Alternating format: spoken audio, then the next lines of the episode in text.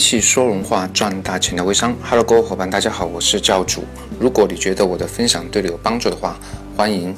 订阅我的专辑，并且加我的微信号一八八六九二五零，可以跟我一对一的交流。那今天我们分享的主题呢，是关于爆款营销的内容。而什么是内容呢？就是我们在推广阶段应该用什么样的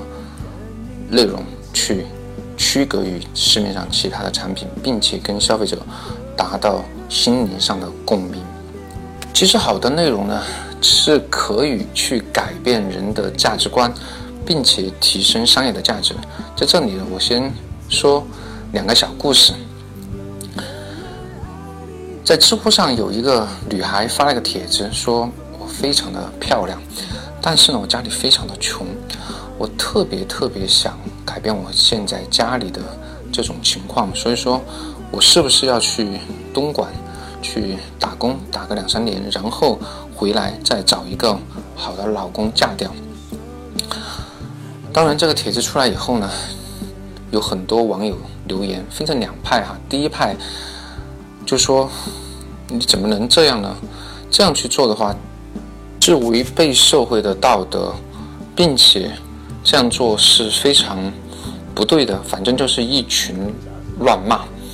另外一派的观点就是嗯，还不错哟，醒得比较早，然后可以来我这里打工，或者说我来照顾你生意，诸如此类的话。直到有一个男孩在他的下面留言，留言的内容是这样的，就是我想给你讲一个我自身的故事好吗？我之前非常喜欢打一款游戏，一款手机游戏，呃，每天只要有时间，上班的时候、下班的时候，甚至是吃饭的时候、上厕所的时候，都会去打这款游戏，为了去挣那几个金币，并且能得到游戏里的最终极的装备。有一次开同学会，我突然发现我的一个小学同学是游戏里的 G M， 我非常高兴啊，把我在游戏里的诉求告诉他，就是可不可以分我一些金币啊？这个很简单。我同学说，第二天一早给我两千金币，我非常的开心。这基本上是我在游戏里面两个月的金币的收入。当时我觉得人生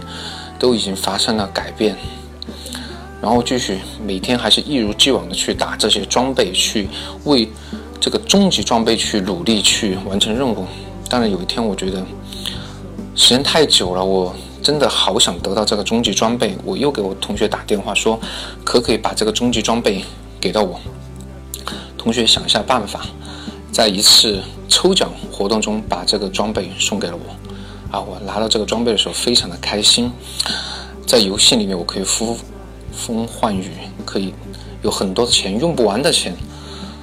但是呢我突然觉得我玩这款游戏的时间越来越少了，从之前的十个小时到八个小时、四个小时，因为我不开心。为什么不开心？就是因为我打个电话，金币就会源源不断的来，我已经没有原来那种每次去登录游戏去一个金币一个金币去赚钱的这种快乐，已经没有了。我觉得这样下去不好，所以说我把游戏里面的金币全部分给了我工会里面的伙伴，把这个终极的装备呢送给我游戏里面的女朋友。我觉得这样的话我又可以重新上路，又可以去认真的去玩这款游戏了。但是呢我发现永远都回不去了，我永远都得不到之前的那种快乐，因为我一个打个电话，我的同学又可以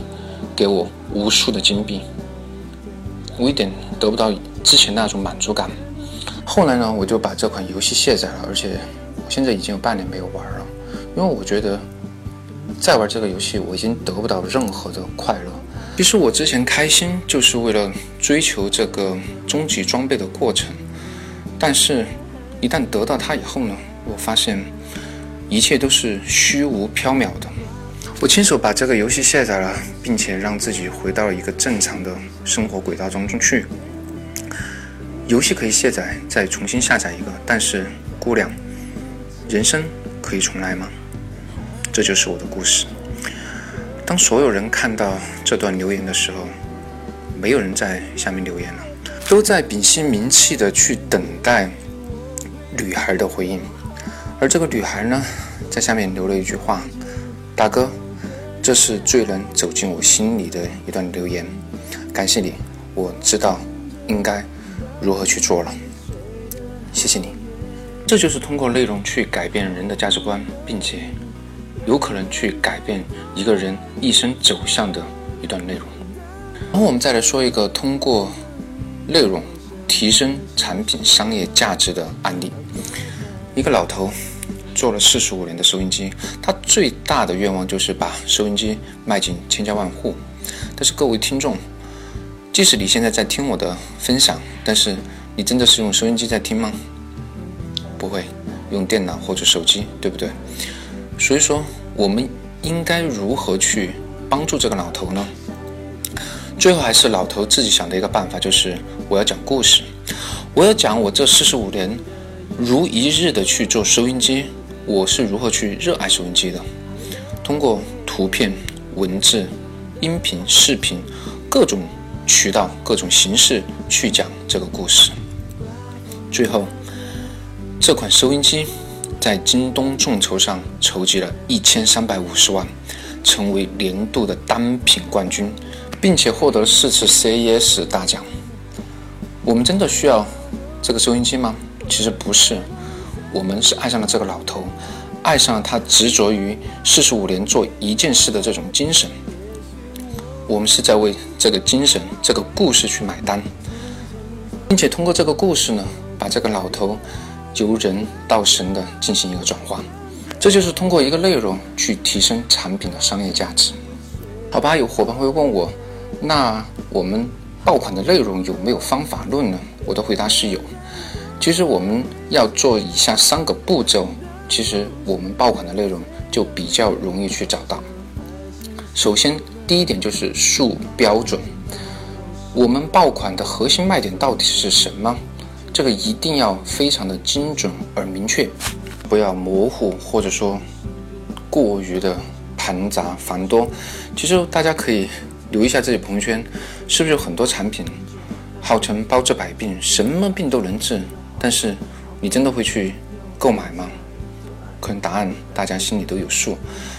我记得早年我在做地产营销的时候，当时我做保利高尔夫的一个楼盘，它其实卖点真的是蛮多的。我们跟广告公司的同事一起罗列了差不多二十到三十个核心的卖点，但是最后我们通过一致的投票讨论，核心卖点只有一个，就是城市高尔夫。而且这个核心卖点我们一直打了三年，每一年